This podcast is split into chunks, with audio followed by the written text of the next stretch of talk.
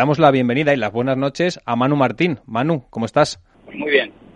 Eh, estábamos hablando del pádel en Estados Unidos. No sé si tú, que has tenido muchas experiencias en el extranjero y que también eres un prescriptor del propio deporte en esos nuevos escenarios, has tenido la oportunidad de conocer cómo, cómo está eh, desarrollándose el pádel en suelo estadounidense.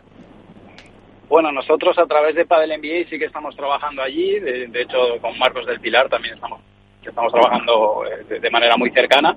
Y sí, principalmente más en la Florida, que es donde por donde ha hecho un poco la, brecha, pero, pero bueno, ya tenemos experiencia de, por dónde van los tiros. Uno de mis jugadores, de hecho, vuelve mañana de Houston y, bueno, pues cada vez más. Allí eh, eh, Peter Alonso, que lo conocéis de sobra, que es uno de, mis socios, aparte de jugador, me decía, Manu, esto es un avispero ahora mismo. Eh, tú sabes, cuando, cuando mueves un avispero y empieza y se nota esa agitación, dice, pues aquí pasa eso. Ya la gente ya ha escuchado, ha visto y, y bueno, eh, claro, económicamente pues el poder adquisitivo es mucho mayor y, ya pues allí ya se empieza a mover business, ¿no? Así que bueno, estamos todos esperando realmente que, aquel mercado pues explosione porque además tiene, tiene mucha sinergia con el tenis, el tenis es muy poderoso allí y, bueno, eh, la verdad que tenemos muchas esperanzas ¿no? en, el, en, el mercado americano. Hola, buenas Manu, ¿qué tal? Soy Álvaro. ¿Qué tal Álvaro? ¿Cómo estás? Muy bien. Oye, yo quería preguntarte, eh, hemos hablado, bueno, con, con Marcos nos está contando un poco todos los objetivos y los proyectos que tienen de pistas y demás, pero yo quiero sobre todo preguntarte a ti, eh, ya que has hablado de, del tema de, que estáis en Estados Unidos, en Florida, eh, la parte que, que, más te compete, que son los monitores. yo no sé un poco cómo está un poco el nivel de formación allí, cuántos monitores más o menos se estima o que hay o que pueden hacer falta, porque claro, al final está muy bien construir pistas, está muy bien que haya jugadores, pero los monitores es otra de las patas importantes de la formación. No sé cómo está un poco el tema allí de, esto, de monitores, entrenadores de padre. A ver, actualmente no hay muchos y, lo que estamos intentando hacer en una primera etapa, que es algo que, ya se ha hecho en, en, otros países, como es el caso de Suecia, es reconvertir jugadores, vamos, entrenadores de tenis a pádel. Eh, complementar sus horas a lo largo del día. Pero claro, primero, primero pasa, la primera etapa es construir pistas, ¿no? Al final, primero va a poner las pistas, al menos, haciendo sinergia con los clubes de tenis en un inicio, luego ya saldrán clubes, de hecho ya hay algunos en Miami que es solamente una pista de pádel. Y, y, poco a poco pues ir pivotando a esos entrenadores hacia el pádel que vean una alternativa de negocio para que puedan desarrollar el deporte, porque como, como vosotros decís, solamente con poner una pista de pádel eh, el deporte no crece y, por lo menos yo considero, opinión personal, que lo que hace que crezca un deporte, por supuesto, eh, son eh, eventos como los que ha hecho World Padel Tour en Miami, que, que acerquen al, al, aficionado del deporte, pero creo que eso va un poco más hacia los inversores. Para el, el público amateur necesitan un entrenador que, los, que cada semana los lleve, les enseñe, haga que nos estanquen, organicen torneitos, a, pues eso, unos americanos que jueguen entre ellos y al final eso es lo que crea la afición y lo que hará que el deporte vaya creciendo. Pues de torneo a torneo vamos a dar el salto al Bruselas Open. Manu, ¿qué podemos esperar de esta reentré de la temporada tras un parón de dos tres semanas? Pues yo creo que va a ser un torneo bastante interesante las fases previas, que es por ahora lo que, por, de lo que tengo conocimiento, pues, eh, me, decían que unas condiciones de pista más bien lentas. Y, bueno, pues mira, venimos, uno de los cambios que, que hubo, que era Maxi y Lucho, pues no, no, arrancaron con buen pie y que estoy seguro de que van a entrar a por todas en, en, este, en este próximo torneo. Y, y bueno, pues eh, creo que vamos a estar ahí mirando con muy, con muy buenos ojos estas nuevas parejas que se han formado, la pareja Alex Ruiz y, Momo, eh, Estupa y, Lima, que ya los hemos visto algunos entrenamientos aquí en Madrid, hemos podido ir viendo cositas. Yo creo que vamos a estar muy expectantes porque hay unos, unos cuantos debut que, van a ser interesantes. De momento, de hecho, en categoría masculina, el reparto de títulos es evidente. Los número uno, la pareja dos, Pela Coello en el primero, Sancho Tapia, si es que, bueno, al final cada vez está más, más repartido. A partir de ahora, un poco después de ese reparto, es donde vamos a empezar a sacar eh, un poco más eh, cuáles son los patrones, ¿no? Si, quién empieza a repetir. Si para mí LeBron Galán hicieron un torneazo en el último torneo, que le hicieron fantástico, vamos a ver si son capaces de mantener esa inercia y, de, y de sacar un poco la cabeza o si vemos a, a Dineno y a, Paco que, que, bueno, pues que responden y todo esto, si de, camino por ahí no nadie pega un traspiés, que es algo muy muy fácil, porque bueno, no olvidemos que algunas parejas llevan varias semanas sin competir. Y, bueno, parece que no, pero también eso, o sea, te toca ahora una primera ronda de estas difíciles después de dos semanas sin competir y ojo, ¿eh? eh que, al final se hace más complicado de lo que parece. Eso en categoría masculina. En categoría femenina, de momento, duopolio. Jen Matria y Alejandra Salazar, que habían estado intratables hasta el último torneo, hasta que por fin Ari y Paula rompen ese techo deportivo que les habían puesto las, las números uno. ¿Qué podemos esperar en esta nueva cita? A ver, em, eh, sobre el papel, teóricamente debe pasar algo similar. Eh, por, por cómo han transcurrido los resultados en torneos anteriores, a mí me da, me da por pensar que, debería repetirse un poco los mismos resultados.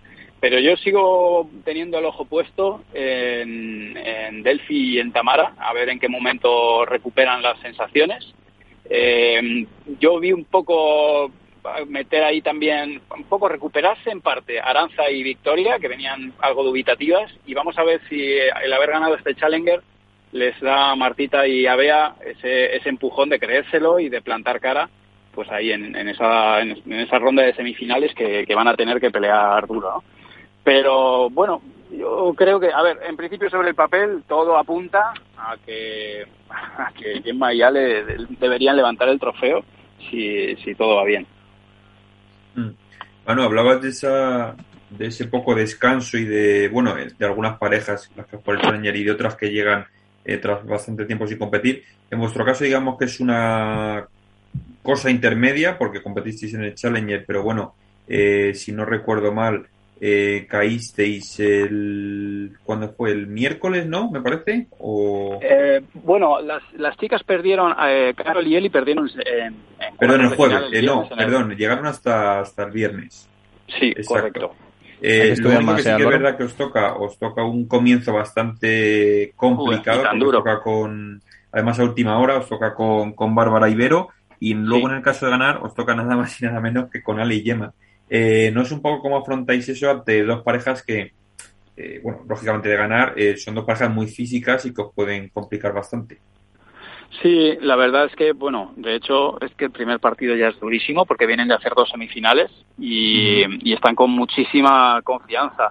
Vero siempre ha sido una jugadoraza, pero, pero este año yo la veo con ese cambio mental de, empezar a creérselo porque han ganado a, parejas muy buenas y, y Bárbara ha ido en ascensión. O sea, al final eh, es una jugadora que sabe lo que es ganar en menores, ha sido campeona de España, no sé si de Europa también y bueno, tiene un talento terrible. Es un partido muy duro. Eh, ojalá y que se pueda definir en, dos sets y a favor, pero, pero ya, ya, me gustaría a mí. Y en el caso de ganar, pues te tocan otra vez las número uno, que ya, ya bueno, este es el día de la marmota, ¿no? De Bill Murray.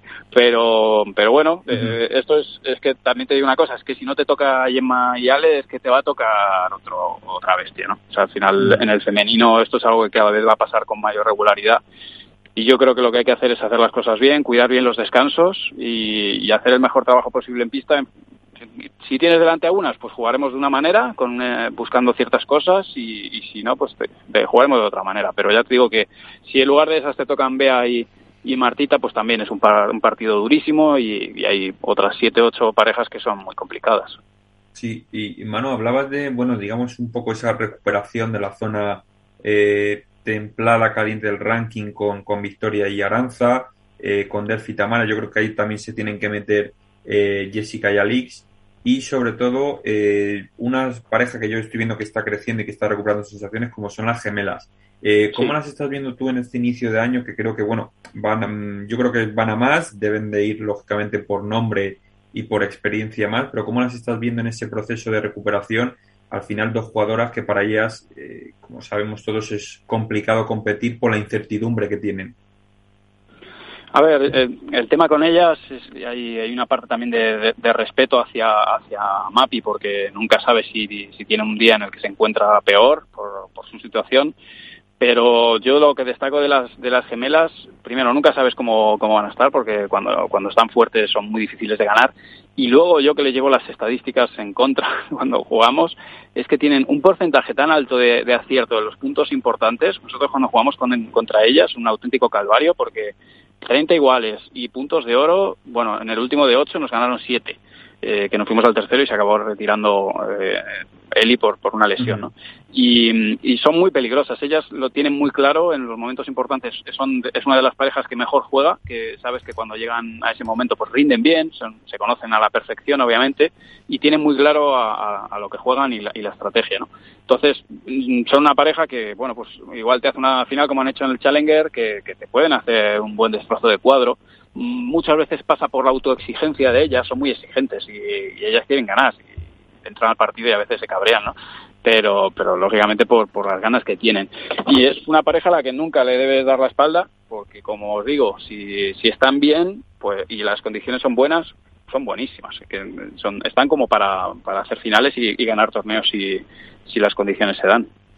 Pues presentadas ya las parejas y qué nos va a deparar este sexto torneo del año, solo nos queda hacer la porra. Manu, comienzas tú.